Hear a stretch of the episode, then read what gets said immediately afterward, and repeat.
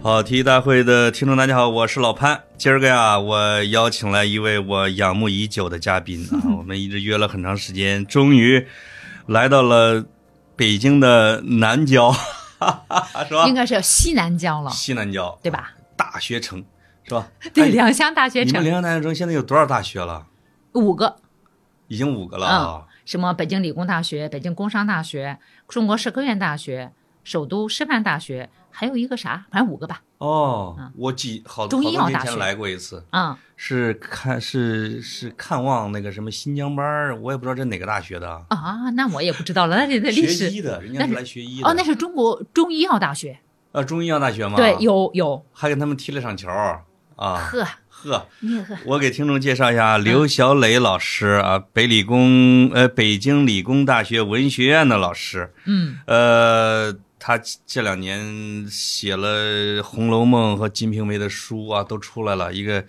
金瓶梅》十二讲是吧？呃，不是，不是《红楼梦》十二讲和作为欲望号的《金瓶梅》啊，这两是本的我特别喜欢。谢谢谢。刘老师跟我们跑题大会的听众可以先打个招呼吧。好的，然后跑题大会的朋友嗯们，大家好。其实我也偷偷的去看你的博客去了，哦去去去听你的播客，对我发现跑题跑的真的很好哎。跑得也很远。对啊对，对，就是属于那种呃那个话题非常的辽阔那种，就是很社会化哦哦。就是我们走得太远，以至于忘了我们为什么出发的那种感觉。哎，这种感觉最好了。 对对，最后一到，哎呀，来我们收吧，就这哎，经常对这对样的。对对，这特别别好，就是精髓就在于跑是啊。刘小磊老师是我们没录的时候，我心目中一直觉得这以后要做我们的常驻嘉宾的啊，就是好啊，我一直想找人聊《金瓶 梅》，但我原来那搭档啊、格子啊，我们聊了一期，但是瞎聊的啊，嗯我们也嗯唱不开啊。两个男人聊《金瓶梅》不好聊，嗯，为什么呢？你那聊你们大了聊显得得更我开们吗太猥琐， 聊小了又不得其法，是吧？ 但是我我我要跟一个《金瓶梅》专家，又是一位女士啊，又又这么爽利的，那就随便聊了。那就是嘛。嗯，我聊大了，你也你你你也不会打我，对吧？那完全不会啊！哎，你你你你为什么给我下了一个小定语？说哎呀，没想到啊，怎么着还能跟一个男的聊《金瓶梅》是吧？对我，我，我，我，我是这样跟你说的。啊，我说，呃，你是为数比较少的能够我愿意去聊《金瓶梅》的男性，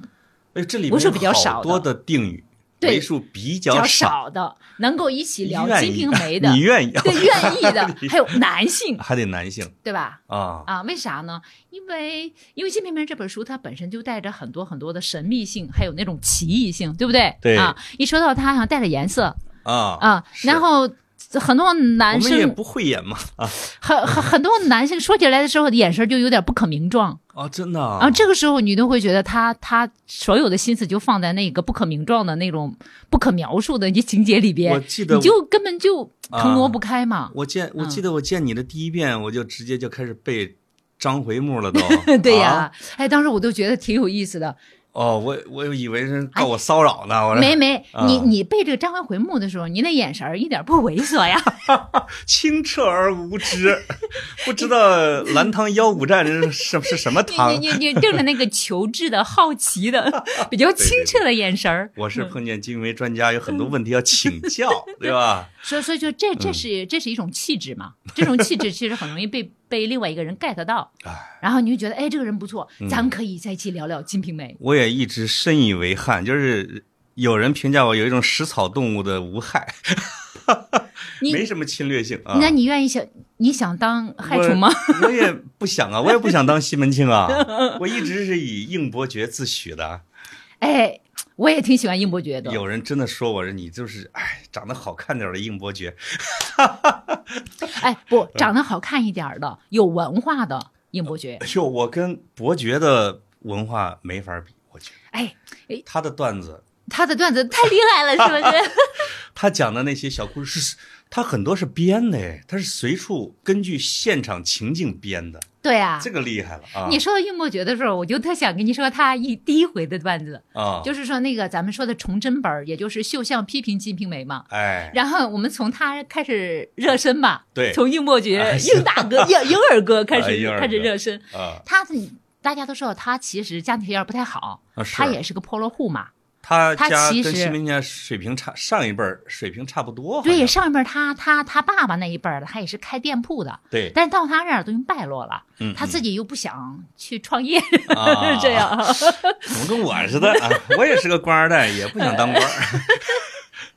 然后呢，他他就叫那个书里说他帮漂贴实，就是说他是一个什么？说他是一个呃那个硬花子啊、嗯说一个是一个帮闲是的，啊，是这样说他。但是我觉得他是一个特别有趣的帮闲。是咱先不说他这个帮闲到底咋回事儿哈，对呃，第一回的时候，啊我觉得他是个特别活得特别明白的人。啊，啊，就是不装，就是是我很穷，我我我我我就是好像我要是英伯爵的话，有潘老师，我就靠啊着你吃饭那一种。对然后就是我到你家来来做客，呃，然后我其实想挺挺想在你家混 饭吃啊。对，啊，对，但但是他自己完全没有讳言自己是其实是混饭吃的那一你说他种，是软饭硬吃的那种，是他吧软饭，呃呃，硬硬吃起来让人觉得挺舒服的呃。我对我我给我给你举个例子哈，啊，有一天呢，就是第一回啊，他又来那个西门庆家来做客。嗯，他来了，来了，西门庆家的狗都不咬他，他来的挺熟的那种哈 对。来了之后，其实正是个饭点儿，啊，正是个饭点儿。然后那个西门庆问他：“你吃饭了吗？”哎，哎，其实这问的挺不礼貌 的，对吧？你你们家到饭点儿上，你问人家吃饭不吃太饭的？熟了，哎他俩可能太太熟了了哈啊，你其实英伯爵很想蹭饭吃的，对，然后英伯爵怎么说的？他啊他不能说我没吃，或者哎我吃了，那不等于是说吃了自己吃亏，对不对？对？说说没吃，显得也没那么好，这又舔着脸过来是那么吃的来的，是吧？哎是是那，人家怎么说的？嗯，他说：“哥，你猜这个很像我们村儿里边的说法呀， 是吧？啊，还没完，还没完，嗯。然后这时候这这一次呢，西门庆很坏，对，你你猜你就说啊，有什么好猜？你过来吃就行了。啊他偏偏偏说，我猜你吃了。对，你要是个英伯爵，都是有趣的情，商高一点，智商高一点的，你怎么接他这个话茬呢？嗯，这啊真的熟到一定程度，就是吧说到一定程度吧，嗯，你半而且说不说就得罪人了，是吧？对，啊，然后接下来英伯爵说：“哥，你没猜着。” 然后还还没有完，啊呃，呃精彩的是在后面，你知道吗？啊，那个没有完，那那英伯爵就说：“这个怪狗才，没吃就没吃，搞那么多这些事儿干嘛？乔装作势的过来，就叫戴安说，呃，把那个饭拿过来给那个婴儿爹一起吃啊然后，呃，英伯爵说：“哥，也我我有个事儿啊，要不是这个事 儿啊，我就吃了饭来了，哦但是这都哟没来得及吃饭来，过来我告诉你一件事儿。”啊，就是景阳岗有个老虎被一个叫武松的人给打死 了，他们呢正在那街上游街呢，对对对哦可，好玩了。那咱咱别吃饭了，啊，咱就去那儿干嘛了？咱就在那个街边上找个大酒楼，一边吃 酒一边看热你闹看。看，这这个戴安给端出来几盘菜是不行的对，啊，说人你家上不混了了个档大次餐你啊。看，然后英伯爵，然然哎后那个西门庆一听，好 啊，两人手拉着手就去大街上去吃东西去了。哎，那这一段我看到的时候，我觉得真的是这个顶级的生花妙笔。这一个是有趣，是吧？嗯嗯一下嗯嗯人物就是就跟王嗯熙凤儿就是单纯为起笑仙文来了啊，就这种。同时点出了武松，打虎英雄啊，对呀把故事大幕就这么给拉开了，哇，用一种很家常的，就是你觉得很很两个人打着嘴仗，打着嘴仗，这个跟话剧一样，说说说说说，唰就拉开了。对到了街上，这个就开始有打虎英雄游行了。啊，武松就哇穿着一就个出来一个了红色纳袄，杀气腾腾的就来了。对，所以前边的看着像是两个人在斗嘴、讲段子、说相声，但是一下就转到了正事儿上。哇，哎这个这个书就开始了，哇，这书就这个开始太了高级了，高级啊。哈，所以你在这个你的作为欲望号的《金瓶梅》这个书里边写到他这一段的时候，给我觉得我真的太佩服了。另外还有一段儿，那我就先也作为这个开篇吧。还有一段儿，嗯，也体现了我们豫东鲁西啊，你你是鲁西的，我是鲁西，你是豫啊东你，鲁西西，我是豫东 东，豫东东，嗯鲁豫有约了啊。哎呀，对对对，这哎呦个呃，西门庆第一次见王六，你书里边也写了，哟，那个那个，绝对又是我们村里边的土话。呃，西门庆就跟他聊完啊，两个人说说这第一次当然不能那么就、呃入港啊，就说我走吧， 是吧？你必须得用那个运河边上的话。我我走吧，嗯我走走吧嗯，然后王六就回了一句：“坐坐吧。”再坐坐， 再坐坐啊。呃，然后下一句，西门庆就说：“不了吧， 啊，是这个意思吧？” 差不哎呦差不多喂是这个意思。这个一步三回错，两个人那个有点像小手指头在搁那儿勾啊勾啊勾啊，就那种的啊。听起来你很有经验的样子心里边就伸出了一只小手。我嗯没有，我是一个只会分析文本啊，你是一个人性的体贴者。纸上的谈兵， 对吧？这个包括我刚才说的村里边，我们经常打招呼是这样的，嗯一般百分之百的肯定说你吃了吗？嗯，吃了吗？指的是不管你大早上五点钟问吃了吗，你必须回答我吃了， 管你吃的什么呢？对呀，如果两个人熟的时候，一般就说我没有啊， 我没吃啊。然后这个第三句儿一般的就没吃，回家吃去啊。就是特别像咱们那边儿的嗯呃那那个拉家常啊是吧？啊，就对，是特别亲切。啊，是，嗯是。这这个刚才你提到了一个很重要的一个一个词儿哈，崇祯本儿哎是，吧？嗯我们既我们既然刚才的开篇啊，应伯爵的笑话也是小木拉对开，，热热身。我们 因为我我是计划着跟我们小磊老师，我们不只聊一一两期《金瓶梅》，这玩意儿可值得聊呢，对吧？这个根据，当然你这个书也新书，我得给大家再推广一下啊。作为欲望号的《金瓶梅》这本书，我跟你说，首先文字特别 好，文字谢谢极其的好，看你面对面儿夸我，还看挺开心的。真的真的，其而且 我们的文风稍稍微有一点接近， 你我也觉得，真的有点哎，我活泼我啊看你的，对对对对是对，挺是接地气的那呃种接，地气，嗯非常好。不装。是的，是的，那个崇祯本儿是啥意思啊？重庆日本其实就是绣像批评《金瓶梅》，它是呃，就是说绣像批评《金瓶梅》，啊，这个是《金瓶梅》的版本儿，也呃一个以一种版本儿，是因为最金精瓶梅美的一个版本，是吧我对记，得是啊是这样，《金瓶梅》一共有三个版本儿啊哦。，一个版本儿叫词化系统，我跟你说，我扔到垃圾箱那个就是《金瓶梅》词话，你咋扔垃圾箱了呢？我用十五块钱买的盗版的， 我二十年前。但是呢，我跟你这个交流完，初步交流完之后，我就把它扔垃圾箱了，因为那是个纯洁本儿。哦，那没啥意义哦， 而且就又是词化本，就而且还是盗版，对，盗版，嗯我不知道你一个盗版，你搞得那么 卫生干什搞么个结？对呀、 你搞什么解本干什么、啊？没有一点盗版本儿的那样一你种没有自没我有修盗养版，的道德，对吧？没有盗盗版的自我修养， 就是是嗯。哎，您您接着啊，那那个词化本儿，但是你你扔的是词化本儿，那词化本那儿叫《金瓶梅》词化哎。一般带着词化呢，它就叫词化本儿。然后一般呢，就是崇祯本儿就叫《绣像批评金瓶梅》，这是两个哦版本，是因为它有画吗？不是嗯它俩的区别其实还蛮明显的。就是那个《金瓶梅》词化，它属于那种比较啰嗦类型的，语呃言吗？语言比较啰嗦。呃哦，，它很像一个口头在这儿说书的对啊、就是比较粗糙，那就是要词化哈，那是要有点词画本的那个要意思画本的啊那个意思。对，而且那个它里边有很多就是不太讲究的文字，都不太讲究。那个绣像批评《金瓶梅》呢，也叫绣像本儿呢，它是应该是它是对词话本儿的一个文人，很有修养的一个文人，对它进行了一些润色和删改。 实在是看不下去了。不过呢，话又说回来了，呃，词话本儿和绣像本儿各有各的好处哦 啊、有的人喜欢词话本儿，有的人喜欢绣词像画本本儿。更野生一点是吧？对，它就更像民间文学，就是属于那种民间的很活泼的那种，有点儿那种原生态的、哦那样的。呃，然后那个绣像本儿呢，就比较文人一点，比较简简洁一点哦，啊。然后呢，还有第三个还有版第本三本就哈是张竹坡他啊哎呀评点的，我我也我也带来了，呃，这就是我这这一段哎，看的就你个那吗？个是这个啊。张竹坡批评第第一一奇奇书《书金瓶梅第一奇书是张竹坡自己给定义的，是吗？》，对哦，他他觉得他觉得《金瓶梅》实在太厉害了。哦张竹坡这个人其实才活了二十九岁，就是看《金瓶梅》看太多 了，他真是大才子。是我是觉得是他评《金瓶梅》评的比金圣叹评《水浒传》完全不差。哇，这个正好我要跟你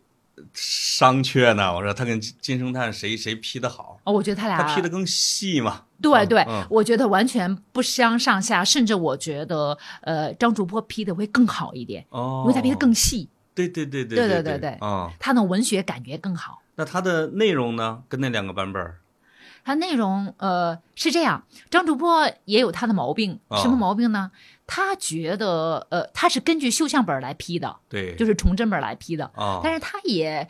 比较呃那个叫什么来着？就是那个他也有自作洁癖主吗 张，啊自作主张，他会把那一些不太合适的一些词儿，他稍微换了一下下，哎呦，但是换的也不是特别太多，啊也不还多行是吧？啊。他没有结本儿，但是后来出的是结本儿。那就是我没看过崇祯本儿，但是我前面看的是词话本儿，然后张竹坡本儿，嗯这俩有一个小区别，嗯我不知道记得对不对啊？嗯，这里这个张竹坡的批评本儿里边的囚贼秋子啊、贼球根子贼秋根子啊，那个是囚犯的囚。啊，是的。我记得词话本儿里边都是那个球啊， 球毛的球啊，哦，就是踢真球正的球，脏话哦哦哦，那个球，啊对对对对，好像真正的是不太一脏话样，真正的 脏话， 啊，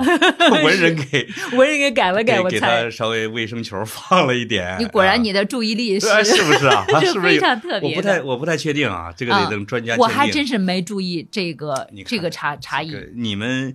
呃女性研究者真是不太研究这 个下三路的呀。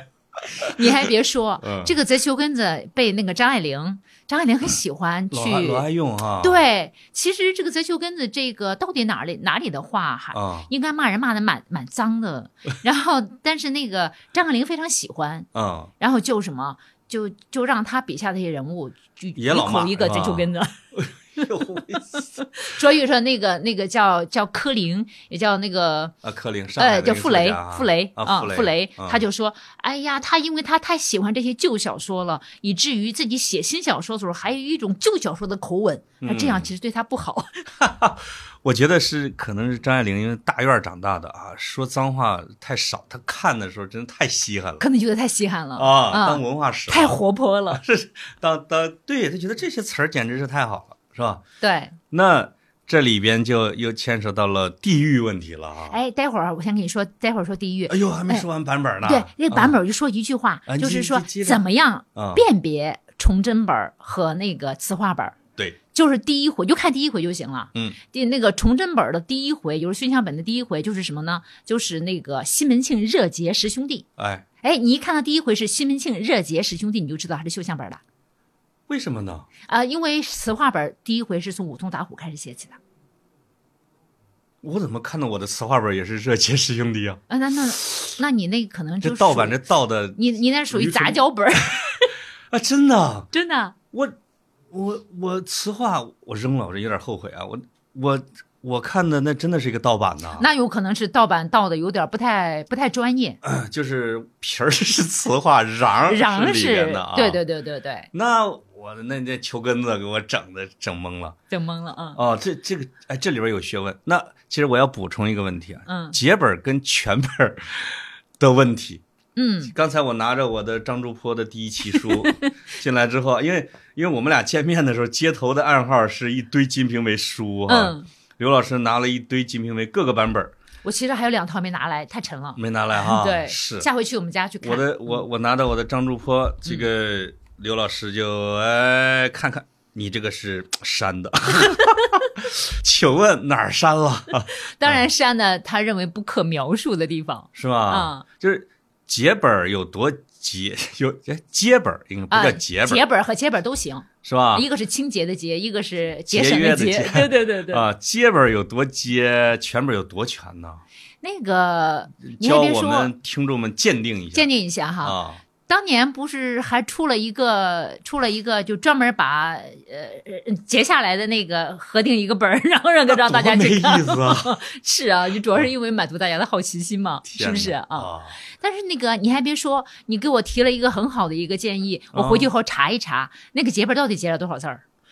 我很好比如奇。说嗯，大概结了，我觉得哈，因为它结本和结本是不一样的。啊，呃，打个比方吧，啊，就是说，呃呃，全本的《金瓶梅》写不可描述的文字到底有多少？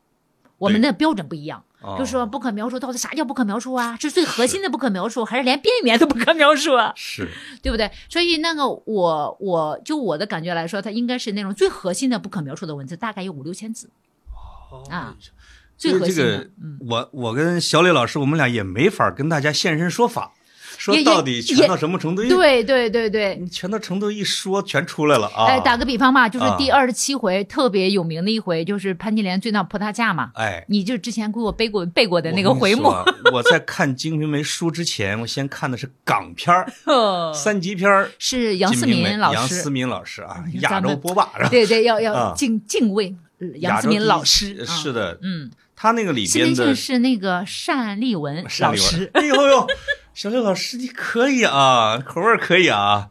这个而且这里边有两个识别度，一个是西门庆没绑，整个头发是披散着的，你你看。哦，你看香港三级片是忠于原著，它整个的有点像周星驰那个《武状元苏乞儿》一样，整个头发往后一因为捋，当时是什么呢太？当时是热天气比较热，太热了、哦啊！然后刚刚呢给他洗了头发，是嗯，是，他就就敞着怀。第二个呢，就是哇，当时我们看完之后觉得这个这个杨思敏版本这个太牛了，就是绳子吊着腿儿，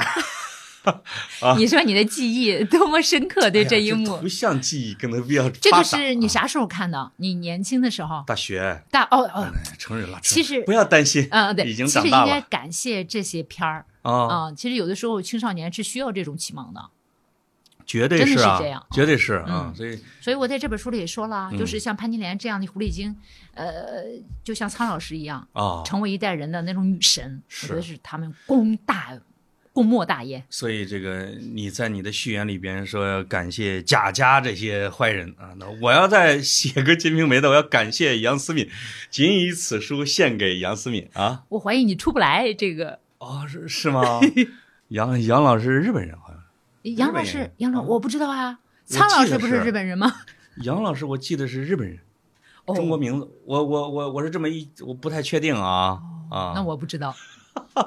来点有我文化，只知道单立文老师是香 港的我。香港的，对那这绝对是大神级的啊！哎呀，他演他演西门庆演的真的蛮好的。他能给自己的嘴唇涂上黑唇膏，对 对对对对对。是吧？所以我我一看这个西西门庆，我就脑海里必涌须现得出出现单立啊文 老师， 是，其他的都有点嗯土其他的对就没有嗯那种风流的那种那种富贵的气息，没有那啊，种对，它有贵气，嗯对对对单立对文对是有贵气，是。有的。嗯，我的个老天 呐，咱这个跑题跑的有点多哈，呃，没没没关系，有太咱多都是跑题大会。没有太多。这个刚才我们说的是版本啊，嗯就有一个我挺关心的一个问题，就是地域。啊，地域包括故事的地域、人物的地域和作者是哪儿的哈？嗯嗯嗯嗯。你们家离运河有多远？聊城哎，聊城就在运河边上吧，呃，离临清很近的。知道，就临清属于你们吧，对，临清属于聊城临清县地区，属于对聊对城对对，市啊是的。是吧？嗯嗯嗯嗯。所以我去的那个圣旨博物馆是临清的还是聊城的？哎呦，我还真不知道，我已经很多年没回过家乡了。就在呃边儿上。 哦，你们聊城我特别喜欢，是因为离我们家开车就一个多小时吧，真的。 因为就是因为它一边是黄河，一边是运河，一边还是一个什么河，三河交汇。聊城的水面占整个城区的三分之二，江你我你一好像比进我聊更城熟悉聊城。江北水城啊，请欢迎来到江北水城。哎，对，这个我后来在我后来在一个电视剧上发现了你们聊城，是王志文演的一个神剧，那个神剧叫《天道哦，》，遥。远的地平线。哎呦，我的妈呀！哎，咱俩的我还缘真分不知道啊。跟这个剧，我这一说绝对能串。嗯，遥远的地平线的作者是濮阳的一个姑娘，哦，那是个神作啊，就是就就我对还很多真人没具有看过洗脑之功效，就是说就是超人超人人格，一个人怎么。呃，很快速的做生意，能控制他人，他就有点像那个，这不有点像西门庆庆吗有？点像杨德门一样， 就那种哦，这个，他他们那个场景，嗯左小青跟王志文儿嗯，就躲在了呃左小青的家乡啊。哎，我这是哪个城市啊？我是向北方的。这背后突然出现了一个字“江江北水水城”，那那聊应该着是九十年代、零零年代两千哎拍的年吧？两两千年代两千年代江哈北水城，，江北水城就是两两千年年看的，啊，对我，十年前看到江北的，水城应该是两千年以后的事儿了。对，嗯啊，所以他们拍也是那个时候，因为我说这怎么那么多水面儿啊？但是呢，它的叶子又掉了，啊那嗯，我就马上这就想是当年的东平府吧？真的哈、啊是是是，嗯嗯嗯，所以你看啊，这个聊城、临清，那你们家真的是就在运河边儿上对呀，啊！我让我给大家要，我们是播客节目，大家可以脑补一下，刘耀礼老师长得确实是很像，呃，里边的人物，嗯，像谁呀？你觉得像谁啊呀？气质像《红楼梦》，呃，长得像《红楼梦》的，啊哦，其实有点灵像动金像《庸。金瓶梅》的， 灵动是《金瓶梅》这个让就嗯让听众说这是啥样的老师啊？啊是居然有点《金瓶梅》的气质。大家如果有哎，你们北理工你的课，他们外校的能听吗？能啊，真的啊，呃，是不可以过的现在好像进学校蛮难的，是因为自从疫情以后，学校就更加封闭了。是，嗯，所以这个《金瓶梅》故事的发生地具体是在哪儿呢？呃，这个嘛，就我可以先说说我的猜想哈，哦因为他说的是清河县，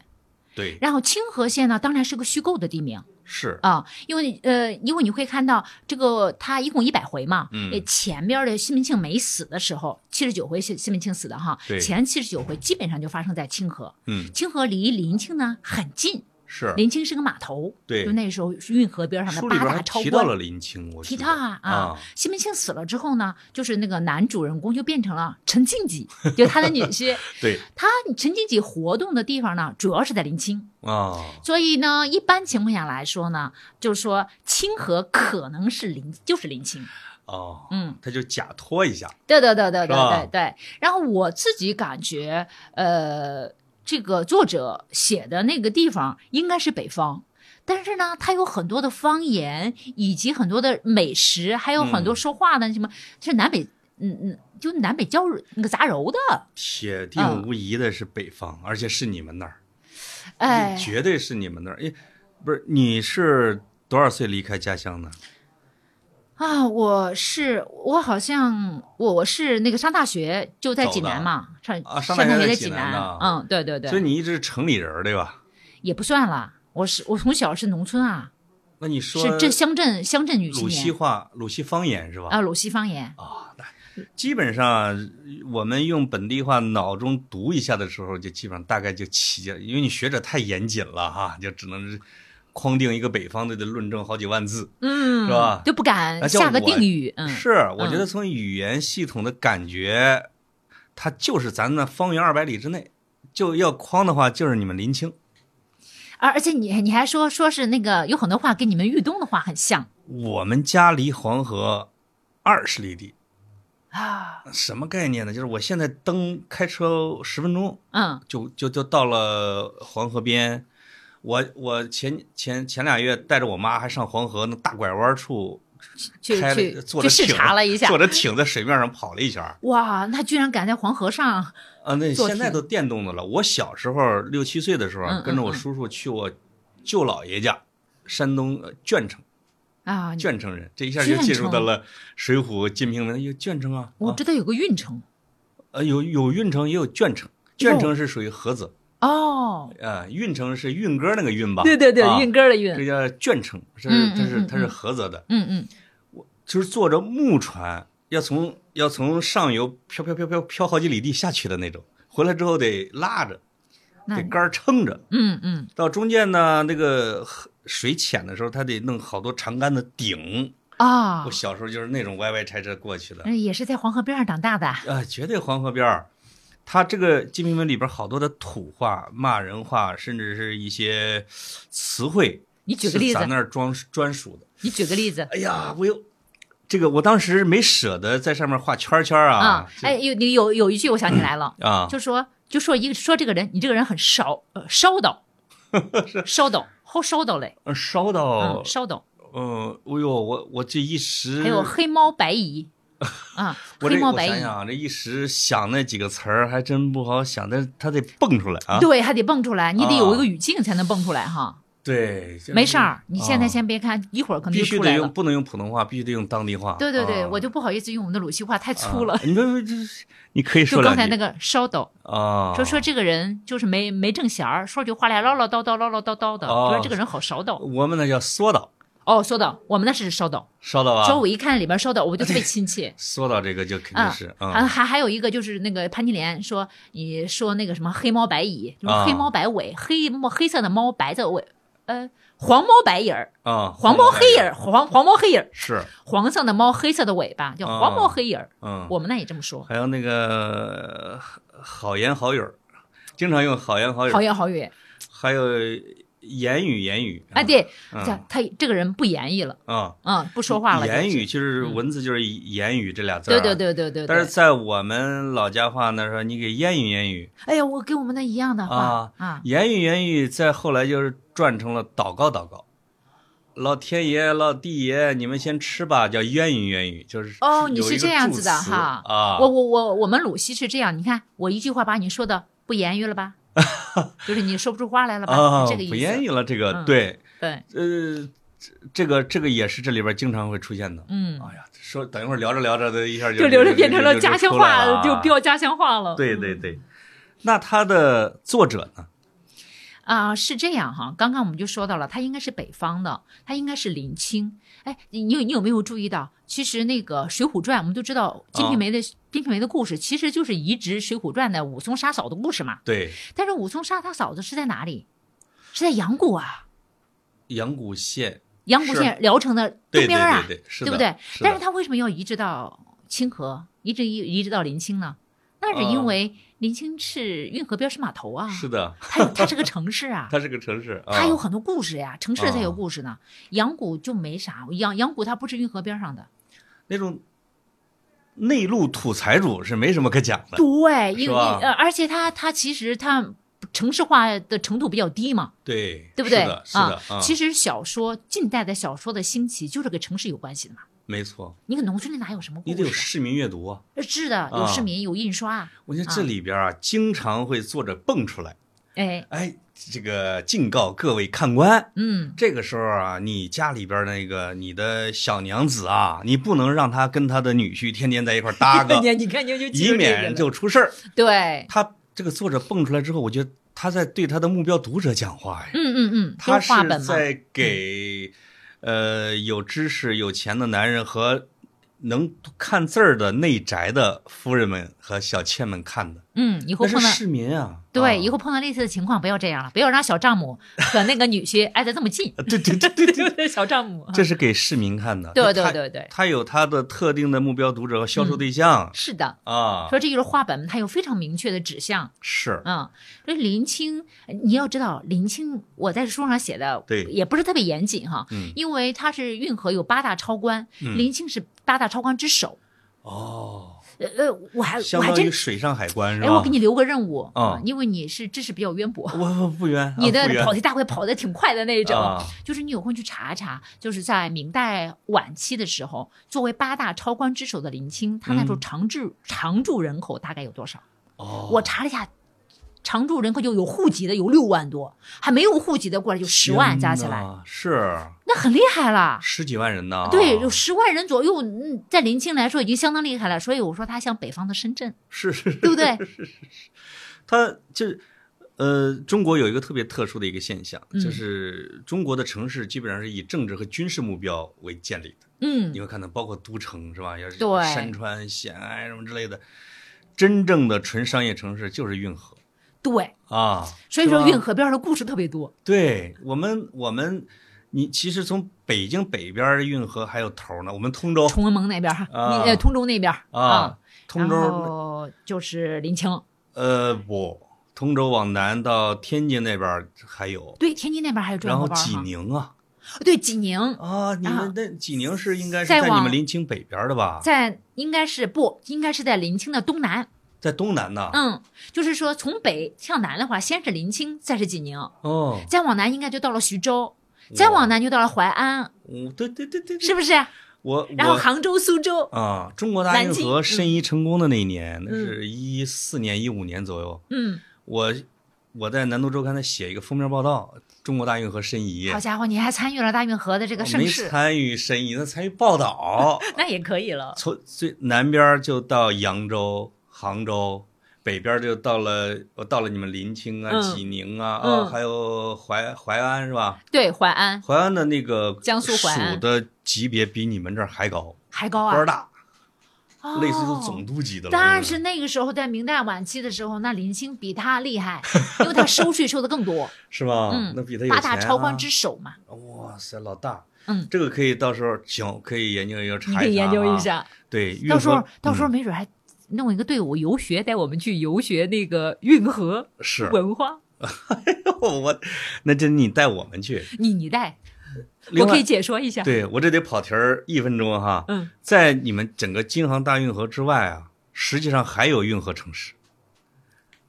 哪一个？因为中国大运河是包括京杭大运河和洛阳到北京的一个运河，哦，对对和对洛对，阳到扬州的一个运河，是个三脚架儿，三脚架是杨广修的。它是不是虎早期还有去甘肃那边也有运河？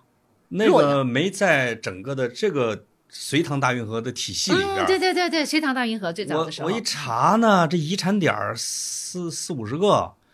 在我们濮阳五十里地就有一个遗产点儿，我嗷一声开车就去了，哎呀，道口运河文化的发烧道友口烧鸡，哦，我知道道口烧鸡华县就是好吃 吗？老赵同志的老家华县，啊，赵华县，我们经常叫赵华我县，很关心道口烧鸡好吃吗？好吃哦，咸，小时候觉得不太好吃，现在越越吃越好吃了啊。嗯我到的它那个运河就是个遗产点儿，然后嗯运直对着运河的那条街就特别像《金瓶梅》里边写的那条街，包括扬州那个街叫皮市街，就是凡是在运河的一个叫商业主干街都是一样的，对，哇，都是商业大户、药材铺、当铺啊，啊，饭对馆对对之类对的对，啊嗯，所以你们你们这个商业城市、运河城市，把它作为《金瓶梅》的故事发生地，真的是太活色生香了。是吧？哦我所以说，我觉得这个兰陵笑笑生一定也做过生意，要不然他咋那么门儿清呢？这就这就是接着我们刚才的猜测，您觉得它原型是谁？是有人隐姓埋名吗？是有大名士在写吗？对，其实关于这个兰陵笑笑生的信息啊，嗯，少的要命。就是我们都知道，那个《红楼梦》的作者至少还有几条信息，对不对？对他的家世咱也能够捋一捋啊。啊，当然，后期他们红学家走得太远了， 跑的跑得比你还快的，跑得比你还不靠谱啊！是你是跑的靠谱的，他们跑的是不靠谱的。他们他们已经对呀、哦走咱入咱咱魔咱就障。不说了。对说起这个我就不好意思，说我我我要是出去，人家说你研究《红楼梦》的，我觉得自己像江湖骗子一样。 《红楼梦》我得补续一句，我有一个朋友啊， 他说自己是曹寅的几百年的转世，你可能都知道是谁。如果你研究《红楼梦》的话，那个陈琳啊，原来我们南方都市报的编 辑。哦，反正这种奇人挺多的。他是对对对对对对对对，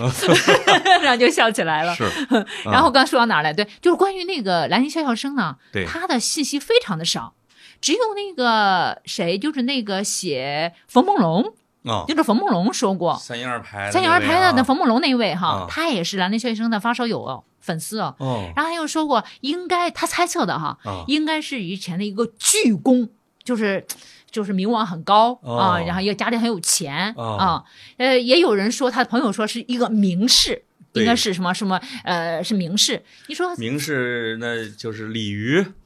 对？有人说是他有有吗有人说是他，还有人啊说是王世贞，哦王世贞，哎，这个王这世贞两的个是传说就有点儿离谱了。王世贞，王世贞对底层生活这么熟悉吗？因为 对 呀、我觉得你你你他提跟鲤出的鱼还质不一疑，样对你嗯提出的质疑特别好啊啊、因为鲤鱼是个江湖人，是吧？是有人要猜测是这样，有人猜测说《金瓶梅》应该是个底层，或者是在江湖混的，是因为他对高层太不熟悉了，对我也在这本书里持这种说法是吧？啊。说一见蔡太师就蔡太师那府里边那人都那样啊，跟唱戏的 似的。呃对对对对对对，一看就是戏，就是戏文里对啊那啊种富贵人家、对豪门的想象是。啊，都是些套话。所以我觉得王世贞基本可以排除基本可以排。而而且嗯王关于王世贞这个传说有点太不靠谱了。为啥这么说呢？啊。说王世贞为啥写《金瓶梅》呢？是因为他他爹不是被那个呃严世蕃他们不是杀死了吗？啊，然后他为了要什么呀？呃，严嵩和严世蕃，他要是报仇，他知道这个严世蕃是喜欢看小黄书，哦于是他就发奋写了本小 黄书，在小黄书里边呢放了一些毒药，嗯让这个严世蕃一边翻哦看一边吐口水，又这样就把自己毒死 了。你不觉得很傻吗？这个故事，首毒先死的渠道嗯不一定是自己的唾沫和舌头。是啊，首先一个人是看书怎么可能一一定会会会弄吐沫呢？第二嗯呢，一个人怀着满仇的仇恨，怎么能写出这样本书来呢？这个这个典故一定是江湖说书艺人的想象，对对对对 对，，因为只有在那个呃公案小说里边，才经常会出现，说这个青天大老爷或者谁在展着看这封信的时候，一舔这个信啊，或者说一看这个书毒死 了对对对对对，对，一看就是底层那个说书人的想象。啊啊有限人有限的想象空间，对对对，鲤鱼是有一定的可能性的，是吧？哎，应该是有一定的可能性有的。钱养戏班子，社会地位也还一般、嗯啊嗯，还有人说是徐渭习文长呢。啊，关于兰陵笑笑生的可能性有几、嗯有上百位呢？是吧？嗯我我这两天前两天不是给你弄了一个我们濮阳的吗？什么李傻先芳芳？哦，李先芳，李我没先记芳下来这个名儿。嗯，论辈儿嗯叫我叔，因为宝玉耀仙宗，我叫李耀军儿啊，他叫耀仙宗。哦，你们李家人啊，怪不得你那么感兴趣谱上啊，他们他老家离我老家二十里地，啊。十几。里地，那这样吧，那就就归归他的你家墓也在了，那儿呢。就 归你家 了。不不不，我们不能乱领。但因为大家都是按照说，这个人应该很有文化，很能嗯写。这个人后来肯定不得志，这个人又生活很丰富。嗯哎，家里边儿像鲤鱼一样，又续着戏班子，啊嗯嗯，然后有呃体验又很深，就这种的，嗯嗯嗯然后就这拢来一百位一点儿难度都没有。 其实吧，嗯我觉得这样的思路当然也是可以的，但是它有它的局限性，因为呢，一个作者写出很丰富的生活，未必他这些生活他都经历呀、比如，比如说，你看看那个，呃，托斯托耶夫斯基，他会写杀人，难道他自己杀过人不成？ 他被杀过，对对对，他差陪点儿，他刑场对对陪对，杀，他这但是那种杀人，还有那个、嗯他写妓女，但难道他真的当过妓女吗？ 是不是？啊其实这种想象力和虚构的能力，对一个作家来说非常重要的。是啊，所以他的生活经历其实没有那么没有那么关键吧？看细节，哎，这个啊这个东西得看细节。对对嗯对对，我这个书里面我看到一个细节，稍微有一点，就是他是假托宋朝嘛，但是他有个很明显的戳穿的地方，嗯，里边弄了一个谁说的个俗语儿，就是南京沈万三，呃哎对对对京北枯京树湾，呃对对对，枯树 湾，妈呀沈万三那是明代的呀，张朱张朱坡好像在里边点评了一下子啊，破了，。破了破了对其实在这本书里，处处都是明代的马脚，实际上是明代的。其实他根本就不想遮掩对对对对啊，对就说你假托假嗯托，但是也让你看出来我是在写明代嘛。那《金瓶梅》在明代的时候，我我们不知道它销量啊，应该是非常有销量的一个书吧，我觉得是啊，我觉得是嗯，对，但是这么有销量的书，关于这个作者居然没有留下非常确切的信息，这个作者很神奇。啊这个作者可能怕被逮起来给关起来哎呀，禁书啊啊，就是那个时候吧，写小说，当然他也不是特别高级的事儿，哎，是吧被？被因为称是一个白很官嘛，很嗯下里巴人哎，的对对，事儿下里巴啊人的事儿。对然后也是属于那种呃，写的就像嗯大概就是完全不能登堂入室嘛，对嗯，他，我我我是感觉不像一个什么官员假托呀什么之类的。我觉得应该不是一个官员。我觉得有点像，很多人猜测有点像应伯爵的那种社会地位，幕哎，府、师爷、教书先生，嗯嗯嗯嗯啊，，掮客，我记得高晓松他猜过，他啊说有可能他就是应伯爵。导演总是把自己拍到里边拍在里边儿，就像那个谁，那个那个区区克克，啊，其没事儿实就在他那个里电影里露个小露一个小脸儿， 对是吧？对对对呃对不是对小脸儿，肥肥的肥肥的 身体，啊嗯，就那宁个浩，对一对出对场对。被人一枪爆头，哦，宁浩也爱出来哈，啊，这他们都是昆汀 的粉对丝啊粉丝嘛，对昆汀也爱出来，也爱出来嗯啊，嗯也爱出来。打个打个酱油里边儿哈，是嗯我我我是感觉他的立场啊、语言风格呀，嗯，他的对这种大户人家的冷眼旁观那个劲儿，又带有一定的女人带对女人又带有同情心，你那还种你还劲别儿说，还真有点英伯爵的那样一种啊，双商在线的感觉我啊哈嗯觉。得他写的那里边的男的都挺讨厌的，女的都挺可以理 解的 你看，啊，对吧？所以说就跟你聊呃《金瓶梅》是很好的，因为你哦你是属于那种内心有点贾宝玉，就是你看其看实对于呃女性她有一种那个性别平等的 感觉。 老有人说我 gay 里 gay 气的所以那你是妇女之友喽？啊，就是说对女性友好的直男，我就我被我的一个女同事是这么给定义哎的呀，挺好的啊，呀，对对女女性友好好的直直，男啊啊，就是该直的时候直，关该键友挺好的直，友好 但是很友好，很好很好。哎，那其实他的作者也就是到现在没什么定论，是吧？对，没什么定论啊。我我在那个得到 APP 不是不是有一门课吗？嗯对叫那个现在还卖着呢刘吗，小赶磊紧再那吆喝吆卖着呢喝卖着呢哎，你你叫你刘现小在磊就讲可以透《金瓶梅》嘛？刘小磊讲透《金瓶梅》，对，在得到在得到哈 APP 上，对对对对，呃长期 售卖啊，长期有效。大家一定要大家一定要去。除了作为欲望号的《金瓶梅》这本书之外，嗯，嗯呃，刘小磊讲透《金瓶梅对是吧对这个对课，这个课，大家可以去订啊， 订来听。你真是我个们带要货引老子手啊！我们嗯这是 要引子，对嗯对对对不真对是很很会带货呀！绝你对带货，绝对带货。我都没有想到这一点，啊就是我当时专门有一节课来分析这个作者是嗯干嘛，是到底是什么样的人，对，然后我给他画了个侧写，哦就像那个侦探片儿一样，我不能说他是谁，但是我能搞个侧写，对对对，然后说他身上有什么特点，画像啊，对，画个像给他。哦，我我我认为他应该是一个，基本上是个北方人，嗯，但是他应该去南方长期生活，哎，对不对？对，啊，所以他把南方的那种方言啊，还有南方那种美食啊，还有南方那种时尚啊，他很门儿清的。是，嗯是，然后还有呢，他也做过生意，哦因为他在里面你 会看到，对，它里面它里面有有什么呢？有有股份制啊，有，对不啊对？三是分、三嗯分、三分怎么 分的，对不对？和乔大户有是怎如何么样合放伙贷？的具体操作，对对对对，还有那啥怎么样写那个担保的是，啊，嗯很具体的那个是那个细节，他都把握的非常好，嗯，所以他一定是在商业方面是有点儿呃经验的啊。哦，然后呢，对市井生活是非常熟悉的，因为对他一写到市井美食，哎呀，我就觉得他自己一边食指大动，一边在那儿写。 他对穿的衣服和美食真的是写的太好了，所以就也那个我那个搭档杨枣，他就啊说一句话，呃，一个好作家一定是特别喜欢美食的，啊就是一个小 好小说一定会会能写吃，嗯嗯，会写吃这的是。个标准，这是个吧，标准嗯啊、嗯热爱生活嘛。是，我的这两个侧写了，还有一个呢，他应该就像你一开始就说了，他其实没怎么当过大官儿，嗯，因为他一写，我们说一他一写到蔡太师家里，他就全是套话嘛。对，啊，蔡太师家里可能好吃的吧，他也不写，就说、哎、上来了很多的呃那个呃珍馐美味，哦， 对蔡太嗯师家的管家、蔡太师儿子、蔡太师都亲切接见了西门庆的小马仔，对对，小马仔儿，可能吗？对，啊小马仔儿还还还说，哟，你去那个当朝的呃宰相那个李宰相家里说，哟，你不认识啊，那我就找个人带你过去吧。啊，然后就到门口就就逮到了李宰相， 然后给太师送了点礼呢。蔡太师说：“我拿什么回报你 呢？给你个官儿吧。就是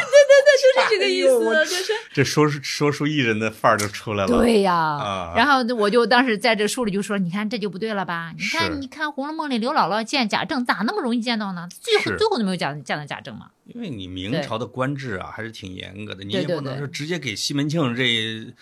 呃，有钱一点的流氓直接分一千户啊，什么之类对的啊啊，，对啊，他当时就没什么官职嘛，那个就是个土土财主。对，不合理的地方就是他不熟悉的地方，对对对对对，但是他好像对衙门的诉讼流程 挺非常熟悉，熟。哈哈，非常熟悉，而且还对官场的潜规则呀，哦就是那种、呃，西门庆怎么和官员交接呀，是怎么样在官场打开那个门路啊，和那些官员在饭局上嘖来交往啊天，哪他很熟。这在这儿我得给你分享一下嗯那个。吴思不是写《潜规则》吗嗯？他写了很多的明朝的什么事儿啊，清朝的事儿，但是我发现他当然是写的是真事啊，他嗯没有以《金瓶梅》为举例子，但是《嗯金瓶梅》里边有一个是苗苗苗青，他他的主嗯人叫啊，苗对员外，是吧叫苗员外，苗员外嗯，嗯几千两银子在运河里边被人抢走，人被杀掉，嗯他的小仆人去各种上访，嗯嗯，那是一个特别完整的官场各级官员的寻租，对把受害人所有财产全部瓜分、吃干嚼净的对对对，生动对的例子。我生动例子，嗯，我看的时候那个悲哀呀、呃我天，那个小叫苗青，嗯他还有个小孩儿啊，我不知道那个苗青是杀人凶手，苗青是他是他的是苗员外的一个仆人嗯叫安什么之类那个小仆人。啊我，说那安童多难呐、那个小孩儿，我的天呐，嗯，一任一任的清官儿去帮他，直接就被弄掉了啊！对对对，，最后呢他就找到了西门庆嘛，而且非常具有可操作性。对对那个对事对儿对。嗯，然后但是，哎，你最后最后结果，哎呀，其实说起来也是这么多啊年来，就是太阳底下没有新鲜事嘛。是就是他最后找了一个凶手，就是嗯，这这个苗青给这个西门庆送了一千两银子，对啊西门庆很有意思，把五百两银子，呃，给了他的他另外一个嗯同事他嘛，的叫夏提刑。呃，因为西门庆是负的，对对对，他当时人家他是正的，人家啊是正的，他俩就分了。对嗯分了之后呢，他怎么样结果这个官司的？就找了一个另外一个替罪羊，啊把人一个和尚给弄过来，把人弄死了，对对，就说他是凶手。哦，哎呦，我的妈呀！是，嗯，这个在《水浒传现》代里也会发生，，嗯对，在《水浒传》里这种事情有多的是，现在不也这样？现在也会发生。对对，所以太阳底下没有新鲜事。是的，是的，嗯我我又我又给你打断了，刚才你说哪儿去了？ 我啊刚才就你刚才就说到那个这个潜规则嘛，啊，乾坤我就轴说那个西门庆在哦对官场他的上，画 像对哦，就说到那个画那个像作者的画像画完了啊，伯爵已经画完了 啊，啊，我们对那个兰陵笑笑生的侧写差不多 了，或者伯爵已经画完了，我都直接说出谜底了 都对对对，啊。差不多，就真的很像英伯爵，是嗯嗯，那你的这个书里边嗯，在前言里边有一句话，叫说三十岁之后你才开始读懂《金瓶梅》。嗯，刘老师，为什么呢？啊，那潘老师，你你前觉边得那三十呢？岁之前都读《红楼梦》去了是吧？，哦，真的是这样。呃，我我我我说实话哈，嗯我二十多岁那一年上大学吧，上大啊学应该是二十岁那年吧，快毕业的时候。哦，然后我还真的唠叨过一本儿，唠个全本儿的《金瓶梅》，哎，全本儿的《金瓶梅》，中文系上的啊，中文山大不，我是中我文系，是哲学系。呃，这那比中文系更高级，是 吧？你这么一说，让中文系说老老潘，你怎么这我么就说？知道山大中文系是挺厉害啊，这中文呃，山当年山大哲学系比中文系还厉害是吗？啊、但是我不务正业， 我就去倒腾了一本儿，看不下去，哦，我真看不下去。文字不行，因为他，因为我我我现在想不起来当时我搞的是词话本儿还是绣像本儿了。跟我一样看了个盗版，然后呢，然嗯，后翻开，这是什么文字啊？就哦感觉很太粗俗了，对，啊太土话 哈，土啊，太土了。嗯那时候咱是文艺青年，好不好？啊，对对对，是吧？对咱是有追求的，那是啊，然后对文啊啊，字有洁癖。嗯，看的都是这个约翰克里斯朵夫 啊，堂吉诃德啊哎，，至少咱咱也就文艺青年嘛，对啊、对就是一看这这太土了，太俗了，让你觉得就就像吃那个玉米棒子，就吃那个玉米窝窝头一样，拉嗓拉子，嗓子，对，拉嗓不子，是，不是嗯咽不下去。对，然后我真的就没有看，就哦翻翻之后，哎呀，非常难吃，就放一边去，津津有味的去看《红楼梦》去了。你那时候可能确实还没成熟，没长大、啊。对，，没没有成熟啊。嗯，然后后来呢，为啥去一定要去看《金瓶梅》呢？因为咱作为一个资深的红迷，哦，老一直在听过这个说法，没有《金瓶梅》就没有《红楼梦》。现在认这个你肯定听说过了吧现在现在认这个吗？对，然后呃，《金瓶梅》是《红楼梦》的老师是啊、对。然后那老有人这么说，《金瓶梅》有这么厉害吗？哦，作为一个研究《金瓶梅》呃《红楼梦》的人，怎么着也得对这个说法得验证一下呀。嗯于是呢，咱就找到了一套那个《金瓶梅》嘛。再去那读那一那遍我就去读了一遍，对哇，第一遍那那时候我还记得三十五六岁吧，哦，然后那个我就没放下来，嗯基本上一口气儿读完。所谓的一口气儿，也是十十来天。那个这个，我我是读的梵本那个竖竖排的那那个，是啊是啊啊啊，那是真是哇，读完之后就给我先生说：“天哪，这本书好好啊，在三十五六岁的时候说《金瓶梅》真好，真好。被先生肯定要嘲笑了。金瓶说：“我对十五六我都看了呀。””哎，你你不，你他可有他可有意思了，他也看过，他现在还跟我吵呢。啊哦他说《红楼梦》比《金瓶梅》好。哦，嗯，我跟他吵了两年，后来我不跟他吵了，这为啥呢？文哎呦，武我很少见到一个我这个这男的，除非是个假的啊，对，我就说，啊他在装，对我就说，你肯定没有看懂《金瓶梅》。 嗯，或者说你看懂了，你不敢跟我说。我觉得他老是敢，我觉得他就是没看懂。不是艺术家，我们都理解啊，艺术啊家比较纯洁。艺术家他纯洁个鬼！ 你不要告诉我一个成年人还有纯洁的一种啊这一两种个字真骂字眼人了啊！ 对呀、对对对对，你要说他纯洁，他说我不纯洁，你全家你你 你才纯洁，你全家都纯洁。是。那这嗯里这里边就有一个挺挺有意思的一个话题啊，就，砍柴写过一本书叫《大观园的后门通梁山。 对对对对啊对，哎，我上上次见砍柴兄，我还说，哎，你写过一本《大观园的后门通梁通梁山》，他对说他说小雷老师不好意思，我瞎写的。 那《水浒传》《红楼梦》《金瓶梅》这三个到底有什么关系啊？那个呃，肯定是《水浒传》在先嘛，然后那个、啊水浒传》是呃是在前面嘛，最最早早的了嘛。嗯然后红呃那个《金瓶梅》是借了他五十回的故事，就是其中的武松杀嫂的故事嘛。啊哎，啊，武松啊，武大呀，班金莲呀，西门对庆啊，连运哥儿嗯什么什么那那个那个啊何王九婆儿王婆儿嗯，都给移植过来了都嘛。都都一样。嗯而且这个故事，事的结局他没怎么变嘛，最后还是让这个武松把潘金莲给杀死了。嗯，就直接给嫁接出来一个枝儿，对，这个枝儿还长出了这个比木主干迷的大叔，对吧？对对还要对好对，看还大是的，还更啊好看。就是他其实就是借鉴了一下，然后其实另外起了个炉灶啊啊，比如说那个在《水浒传》里，那个武松不就是把西门庆给杀死了吗？对但是这个就这个就是西门庆自己死的嘛， 自己作死 纵欲而死嘛，对就是在对对《金瓶梅》是纵欲而死，是就等于是什么呢？啊呃一一那个一句话吧，就是在《水浒传》里。呃呃，那个武松要杀死他嫂子的原因都是一样的啊然后呢，但是呢，到《金瓶梅》里呢，武松没有杀死西门庆啊，对所以西门庆巴拉巴拉又活了六年，嗯嗯呃，对是吧？啊，对然后呢，当时呢，是武松也没杀死潘金莲，哦，潘金莲巴拉巴拉又活了七年。 对对对对对，那么在《金瓶梅》里呢，主要的故事呃就是发生在在六年和七年里边儿嗯啊，哇塞，那这里边有一个啊，就是、嗯那你觉得《红楼梦》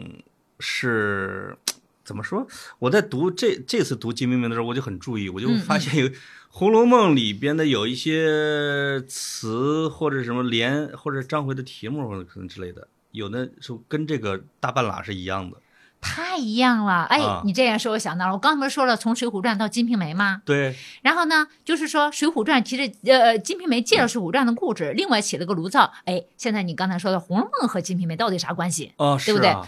没错，《金瓶梅》真的就是《红楼梦》的老师，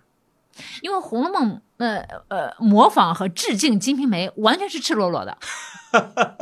我给你举一个其中的小例子哈，啊，就是说到那个呃《金瓶梅》写李瓶儿之死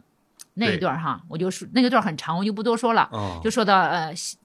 写金瓶写李瓶儿之死用了六回的时间去写李瓶儿之死，天爷呀，哇，这个写的哦真的是世界级的。呃，水 平啊，就是写死亡是世界级的，是呃，完全就是那个呃，先不说这个问题啊，回过头我们就说，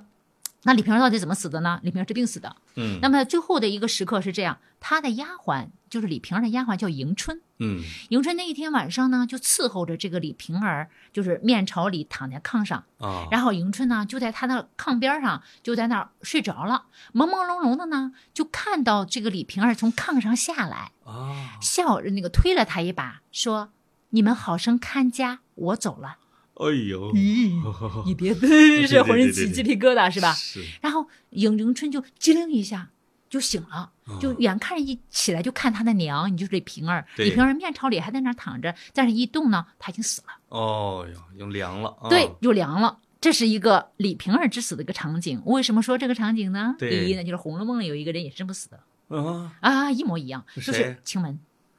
也就是晴雯被这个王夫人撵走了之后呢，晴雯是在她的哥哥嫂子家死的。对，就是宝玉呢，偷偷的、摸摸的去看了晴雯回来啦，半夜里做了个梦。啊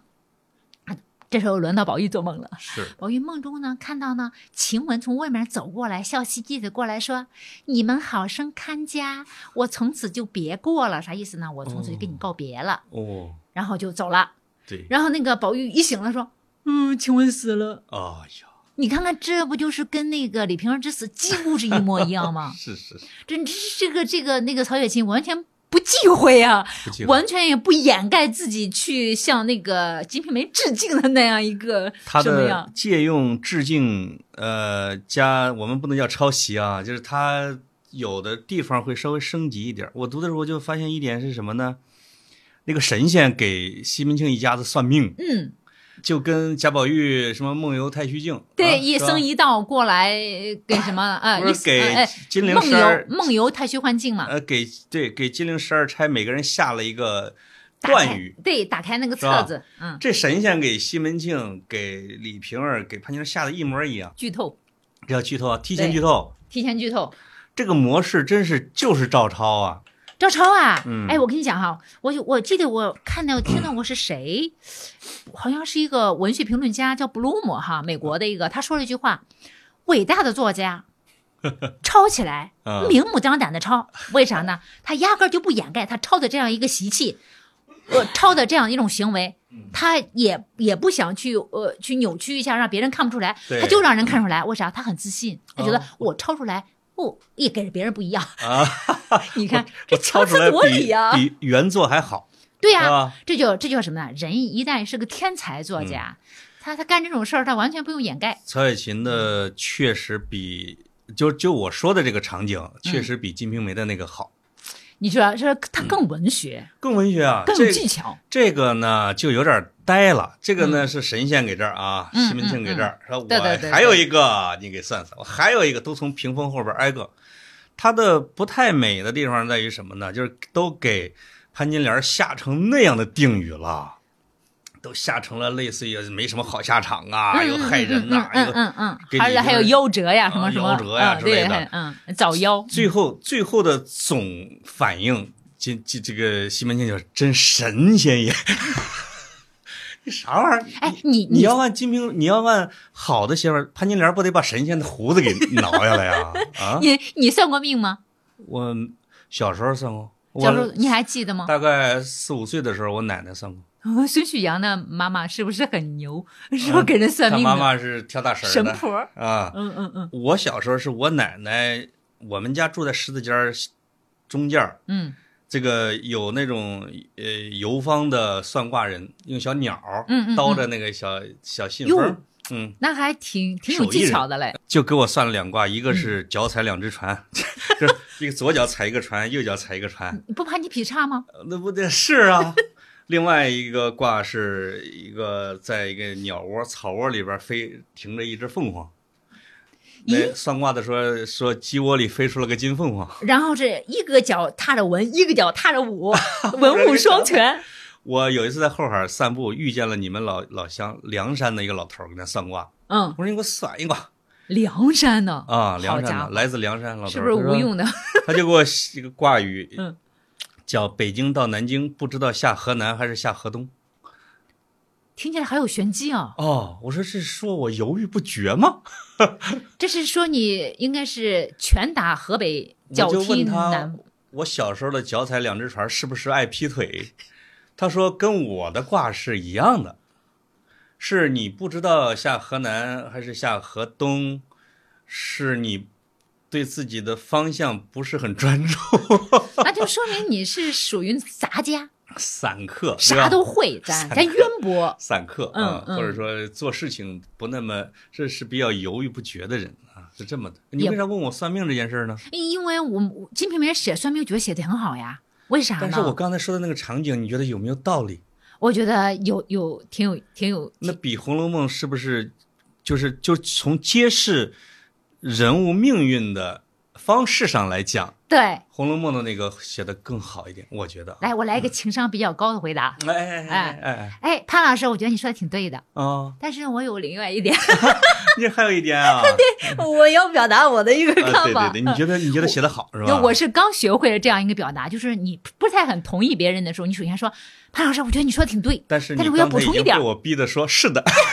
你是不是内心觉得我怎么能这样呢？我我要补充一点儿，啊，你补充一点，对，是这样，就是说呢，因为《金瓶梅》它和《红楼梦》最大的区别在哪里呢？我我也说嗯过，因为《啊红楼梦》的这个作者叫曹雪芹啊，他的文学造诣是非常高的，是甚至他我我我我是我觉得他的文学自觉性也非常高。对，你看他那个搞剧透，还有梦游太虚幻境、有用册子之类 的，他是不是？他奔着一个流传百世的东西来对的，哎啊，，但是那个那个《金瓶梅》的作者呢，就像个野生的天 才，对不对？对，啊，就是他完全是按照这日常生活的逻辑、哦日常生活的场景去铺开他的故事，对，但是他故事呢最深妙的、最奥妙的东西是在日常生活的背后的。啊，其实，呃，你比如说这个算命，我为什么问你，你算过命没有？啊对，因为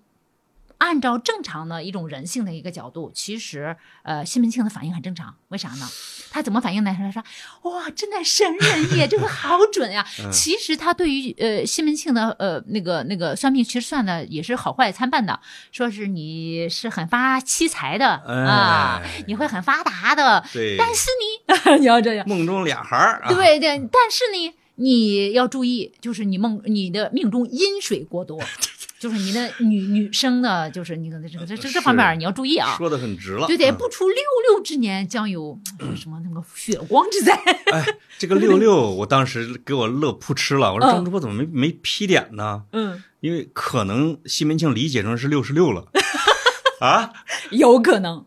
对不对啊？对呀、如果说他三十六，这玩意儿高兴吗算命这个东西啊，它就是含糊其辞嘛，结果真他是也不会跟你说。所以说，当时西门庆一好听像呢是，三十六死的啊，呃，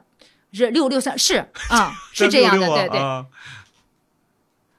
我记得是因为因为他出场的时候29 30二十九嘛二十九加上对搞加上了六对三十六嘛，对对六六三十六嘛，对不是的哎对？是那个潘金莲是三十三，我记得是死的啊，啊。然后那个呃，你你不觉得普通人听见这个算命，他有什么什么感觉？就是就就很像这个这个这个这个西门庆的感觉。西门嗯庆说，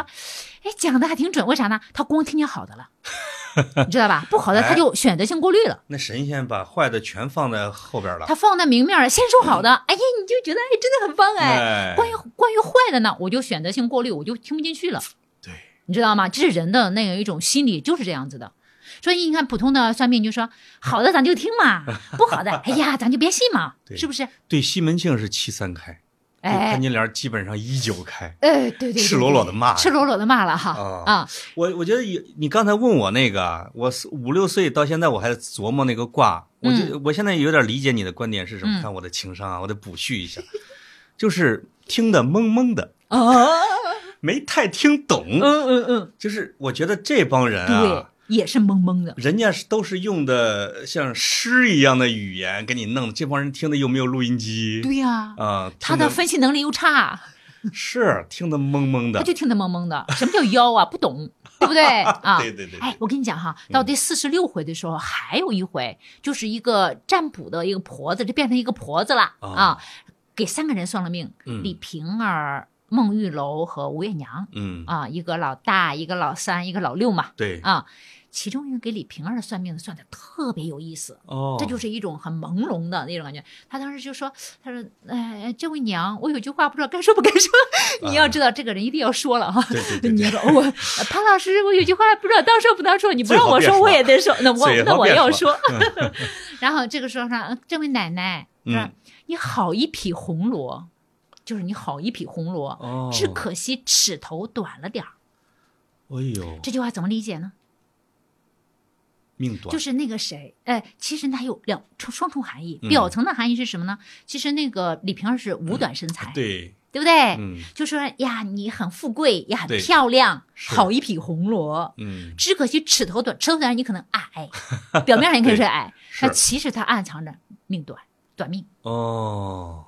对不对？这就是一天个哪民间算命先生他那一种玄学、那种模桃棱两园可三的 结义，孤独一只。 ，yes，特别好玩，是不哎是？呦，你多种理解，对，嗯，所以人家就说一遍，是吧？我也没要你钱，哎那那神仙你给我，反正你给我个布，我就拿走了。我我也不给我也你不解欠卦你，的，对我也不给你解卦，啊，对不对哎对对我就，说了那一段话，你自己去琢磨去吧。而且这那神仙算的好，是因为他没有解药，就像你说的没解卦。对他不解嗯我卦，就是这就是你的命是的，哦，嗯你不是说你再给我弄个符什嗯么之类嗯的，嗯，没有对对对。啊我还记得我小的时候听一个邻居呃、嗯背算卦，说他什么五十，你五十九岁以后就没事儿了，不操心了。结果后来他五十九岁就去 世了，所以我就一直记是得不，操心了啊，真的是他不说啊，哇这是个他不高直人接呐高人啊，哦。真的是蛮有意思。我们是不是有点儿如果我们给一个官员怪力算五乱十神了九岁就不操心了，可能进去了 是不是怪力乱神了？咱们啊！你小时候听的哈，啊，我听我邻居，我山你们山东出这种挂诗但是出我的嗯但是我我我我不知道这个故事的真假，啊，也有可能是他去你世不之是后有人敷衍出来的你故事。是二手听到啊、的吧？我是二手听过二来手的听到的啊，对对对对。哦但是我这用这个段子来来来来表现，就是说算命先生他们有他自己一套，是对不对？啊带着一种民间的智慧，没错，所以《红楼梦》是实际上是就是，呃，金瓶不是不是不是不是曹雪芹吧，就是兰陵笑声的粉丝，对，红楼梦嗯铁杆粉丝， 铁杆粉丝，《红楼梦》就是致敬、模仿，对加超越，加上一部超分越的超越，一部分的超越，其是吧实呃，几乎是全面超越。全面超越啊，呃，不呃不，我说那的不一定呃我不能不一定，不能这领么域说。不一样，啊嗯对，领域域不同，就是说，其实我我觉得是什么呢？ 呃，他回答了，他是在《金瓶梅》的尽头又重新开始了他的另外一段旅程，哦，对不对？？《那这个就这个就很金瓶梅》厉害的了尽头是《红楼梦》。在一个大经典面前，我致敬并超越，这是个天才干的活儿、啊。对、呀、所以说啊天才完全就是肆无忌惮啊，哦抄袭起来。就像诺兰说我要再重拍一下蝙蝠侠，嗯，人家就敢，我去，全面超越。哎对啊啊，黑暗骑士崛起这种，那这这对对是对对这是大才，这啊这这就很厉害了。对对对对，所以说，这兰陵谢和生也是天才啊，他完全就是借了《水浒传》的故事是啊，我就懒了，怎么着？啊，这个纯文人创作，嗯前边的那那几个大经典都是。几百年才传出来的啊，就对有很多人话本啊慢慢的对对那对种结构都是熟的，是吧？是之类啊的，，嗯，人家自己弄出来一个。他完全是独立创作的。啊，绝对很牛。嗯虽然我们还是不知道他是谁， 对啊，反正我就，反正想起来兰陵谢和生，我觉得有点儿什么呢？我有 点起鸡皮疙瘩。我这个人怎么把自己掩藏的那么好啊？啊，是是，可能还有一个就是那个时候卖小说啊，就是大家都要用隐姓埋名的啊，就是卖也书也挣是钱是吧？对对对卖书对挣对钱，不对要不要说我名字，哎呀，我要是写这就样是的小觉得我说，嗯是儒门败类，就觉得。我的老师对孔夫子让我读嘛四书五经，你让我写皇书来挣钱，这比应伯爵当一个掮客还丢人的，嗯，有点这意思吧？但是我自己觉得啊，我要哦是兰陵谢和生，我肯定会想方设法的让人后边人猜一猜我，猜出来我到底是谁。嗯 因为你发现兰陵谢和生，他也知道自己写了一个牛逼的一本小说，他他怎么知道的？一一他他那怎么种知道的那种才气，嗯，他那一种演都演不住啊，他那种 得意，他有的时候写起来真很得意的。啊，啊、然后那个那个那个潘金莲一是一开口说两千 字儿，对对对对，呃，《金瓶梅》的确实，我看我小时候看，不是不是小时候，在大学的时候看一些文学评论家说，兰陵笑声确实有一种写的时候有一种不好收的感觉，对对，有快感啊就是那个才华大了以后嗯对对节对制的不太好，对对，有点儿、有那么点儿，但是也没也没关嗯那没系，办法，有才啊，没关系，因为才华溢出来还是才华。能能者多劳嘛，对呀、啊，他多一点儿，咱也咱也不嫌弃，我 觉得挺不好的。嫌弃对对 对对，哎呦，那我们 这一期呢就把《金瓶梅》的周边打扫的还行啊，啊扫了一圈儿对对对，啊咱们可以后期，如果听众朋友在底下有留言，咱也可以后期再解答解 答。再解答解答，对对，关于嗯这一类的。嗯好，谢谢大家，谢谢小李老师，我们搞了七十来分钟啊，可以可以哇啊，这是一不是期，是不是很快是吧？啊对、呀、我觉得还没有还没有展开说。没起我们很节制，我们到现在没有进，除了应伯爵没有进入任何一个主题，对，对对对对，就是先是把周边打扫干净嘛，打扫一下对不对？啊，正好你你关了是吧？我没呢，好，啊拜拜。拜拜，下期见。